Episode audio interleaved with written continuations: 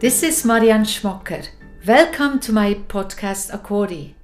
You are listening to a conversation with the members of Trio con Brio Copenhagen and their recording producer Bernhard Güttler. We talk about their mutual experience of recording the second piano trio by Dmitri Shostakovich, which was released for the Orchid label. This CD of works by Shostakovich and Arensky is nominated for the Gramophone Classical Music Award. The members of Trio con Brio Copenhagen are the two Korean-born sisters, Soo Jin, violin, and Soo Kyung, the cellist who is married to Danish pianist Jens Elvekjær. The trio won numerous major competitions for piano trio, and today they are regularly heard at the world's leading venues among them Carnegie Hall, Lincoln Center, Wigmore Hall, Berlin, Pierre Boulez Saal, Concertgebouw, and many more. The trio is represented also by my artist agency among a roster of internationally acclaimed classical musicians. For this CD release, the trio con brio chose recording producer Bernhard Güttler. He received the 2022 Grammy nomination for Best Classical Album the Boston Symphony with John Williams Violin Concerto performed by Anne-Sophie Mutter. Other musicians on his long list of productions for Deutsche Grammophon include Daniel Barenboim and Sir Simon Rattle.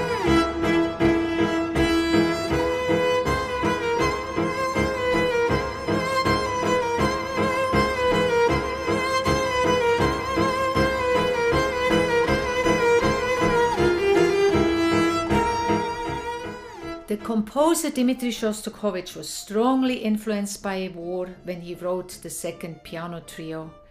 Jens, can you give us an overview of this dramatic work? I'm glad to speak about this very particular work. Shostakovich wrote this piano trio in 1943 and 44, and um, it's probably one of the musical pieces with the strongest message at all. It kind of engulfs the whole history of the 20th century, the war, the history of the Jews, and Shostakovich's life as a dissident. So I think it's as relevant as ever and also as actual as ever. So there is such a uh, simply such a power in this music that no one can escape when you listen to it in a concert hall. There are some particular places in this music that are very unique. Uh, for instance, the very beginning of the first movement, which has a color that I think no other composer invented for the piano trio before. Um, then the second movement actually the whole movement is a typical voice of Shostakovich with this sarcastic music combined with a totally over crazy excited mood that um, also is a very unique voice from Shostakovich. And then the fourth movement, also the beginning, is the first place in the Shostakovich output where he actually uses uh, Jewish music. And um, this is a dance macabre and has also a very strong history uh, into it since um, there is the story of the Nazis forcing the Jewish to dance on their own graves before they killed them. So the music has so much intensity. Um, and um, it means very much for us to perform this. Soo Kyung, Jens pointed out the difficult beginning for the cellist. What makes this particularly challenging since you start the piece? For me, the beginning where the cello plays extremely insanely high register, it's almost like uh, depicting the heaven or also almost like the sound of icicles.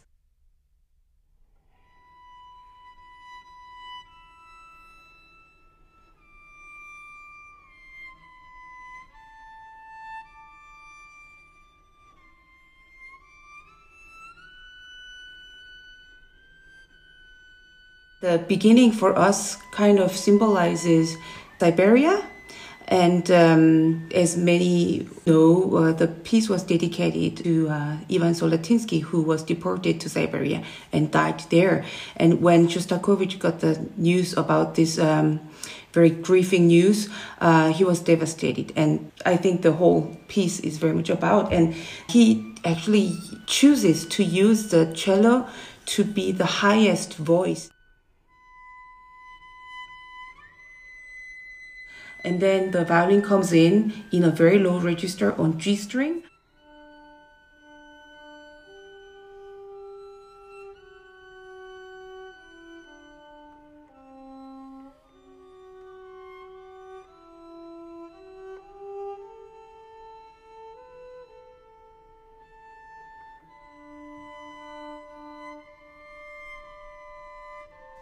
and then the piano comes in.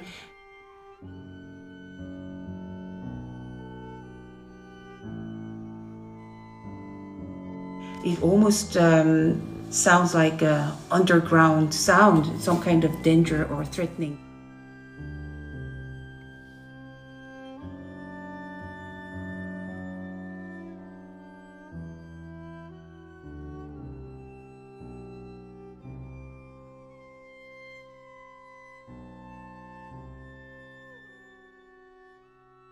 the haunting, lonely uh, melody comes back when somewhat 25 minutes later in climax, there with also mute but fortissimo, almost like a fever, like a person uh, right before the death.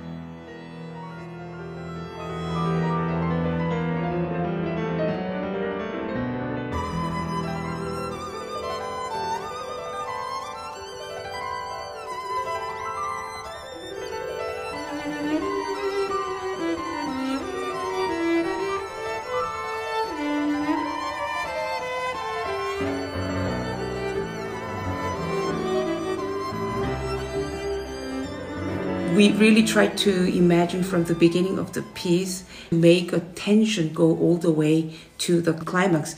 It's really hair raising um, work, and uh, we really love playing this piece.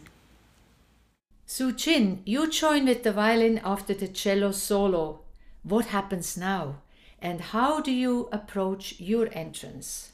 The beginning of the violin entrance after the cello has played, the violin plays on the G string, which is the lowest string. And uh, I describe myself as a human being uh, between, like a caught between the uh, heaven and then the hell. and um, I try to imagine the personality of the human being. I use my bow with slow speed, so it still sounds a little bit restrained, but it's more warmth than the icy chord sound at the beginning. It's very important to really catch the sound from the very first note, and and then I give it to Jens in this uh, very low register.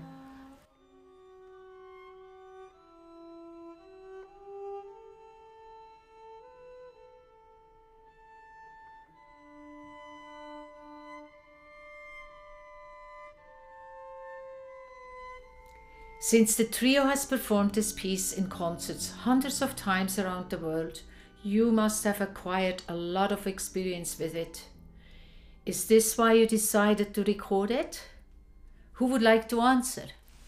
Well, we made a recording of all the Beethoven trios uh, right before we recording this, and um, I think a recording it's a statement that is made right in in that moment.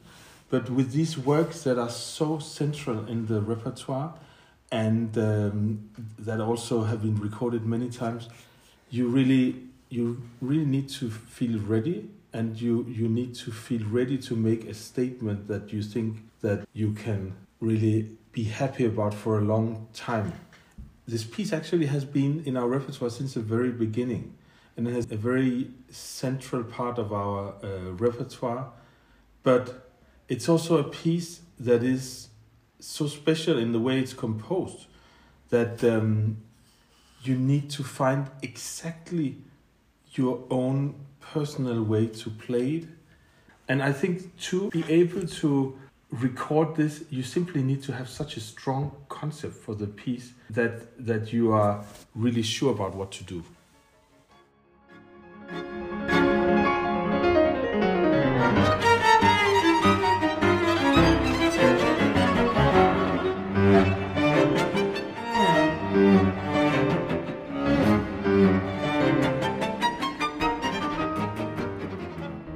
Now let's turn to my guest Bernhard Güttler, who joins me from Berlin, Germany.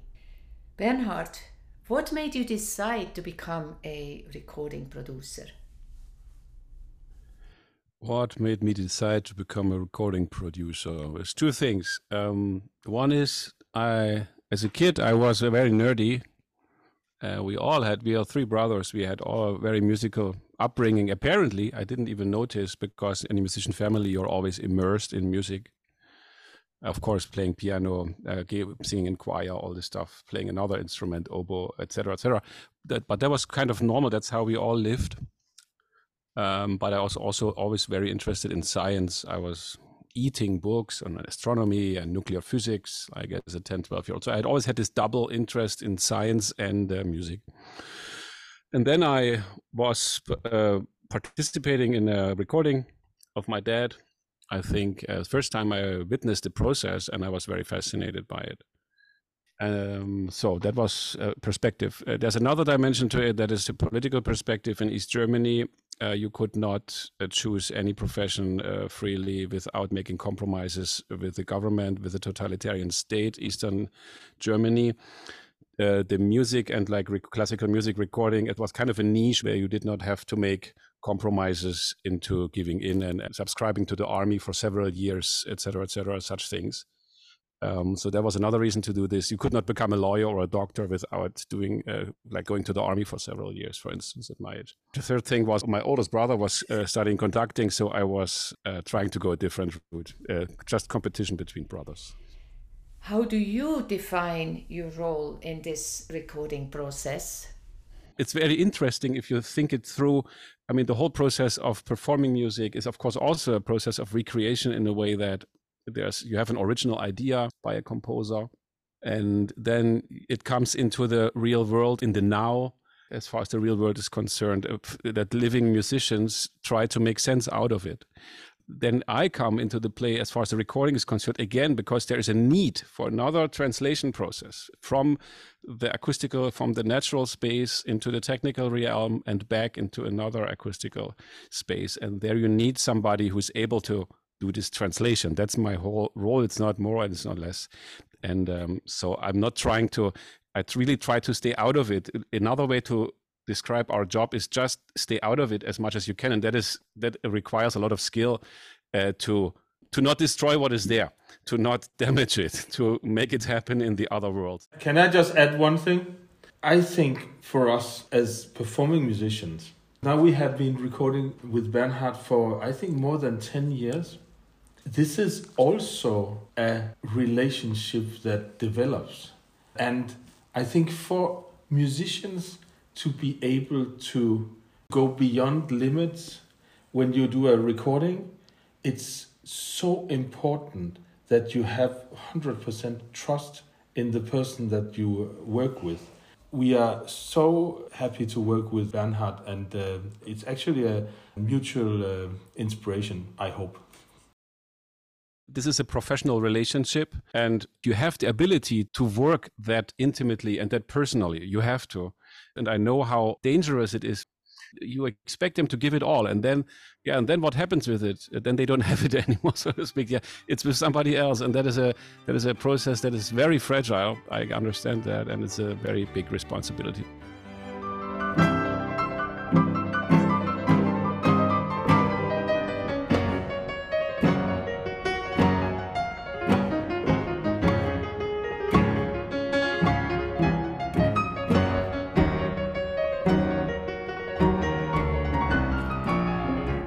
wants to share a special memory from this recording experience? I really love to do this because uh, I thought when we started the recording on the first day, I thought I knew this piece really well and I knew what I want to express. But somehow, when you sit in the recording session, you discover all different things what you could have done. I remember, like, I was to express this um, very dramatic moment, I was really putting a lot of uh, vibrato, and my left arm was really hurting. And then Bernhard says, like, even more expression. And then I was, what? I'm doing what I can. and then I understood afterwards, actually, it was just enough to come through the microphone to bring all these colors and expressions. By playing through after these three, four days, I feel like that I have even bigger magnifying glasses. I know this piece so much better. Bernhard, he knows when the trio we tired and then we get irritated sometimes and frustrated. Uh, and then Bernhard knows exactly when to say some magic word. He says something and then suddenly we put smile on or we somehow relax in tensions and then the tension goes a little bit down and then we somehow reset.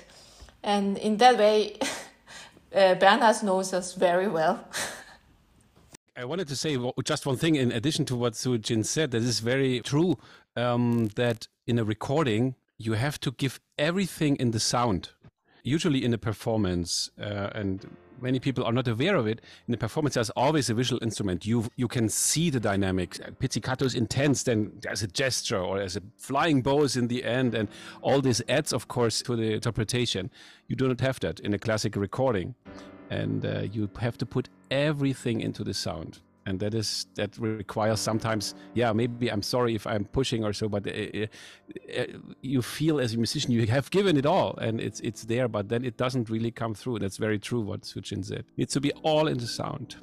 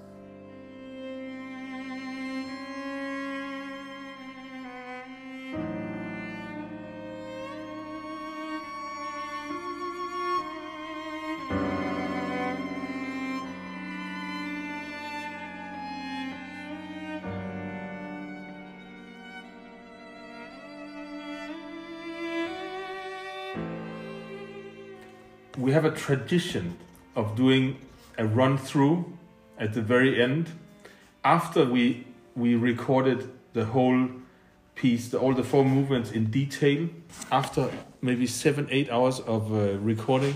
Then at the end then bernhard says could you please play through the piece once again when we're almost lying on the floor? And then we play through. And then often in this recording there are so many good things because then you know you have everything and then you can just relax and play and give everything you have often when we do the, the post-production we find really good things in these kind of crazy takes at the very end uh, to my defense uh, uh, so when we do this we always try to do it in a moment where we all still fresh. I mean, sometimes we do it the next morning. So of course, you know, physical strength must be there. Otherwise, it's a bit pointless. You have done it all, and then you can do one so to speak, concert take and let it rip. Let uh, no concerns. If it doesn't work, you risk too much. We have it, and that's really a wonderful situation. And we afford the time and the space to do this, and that is really a great method of doing a recording. Thank you, Bernhard, for giving us a glimpse of what goes on behind the scene where the other magic happens. And to you, Su Jin, Soo Kyung, and Jens, for sharing your memories of this unique collaboration. I also like to thank Andreas Klein, Ultimo Productions New York, a service providing the ultimate in audio technology and consulting classical musicians. If you enjoyed listening, please subscribe and recommend it to a friend. You can find more information on my website, Marianne Schmocker Artists.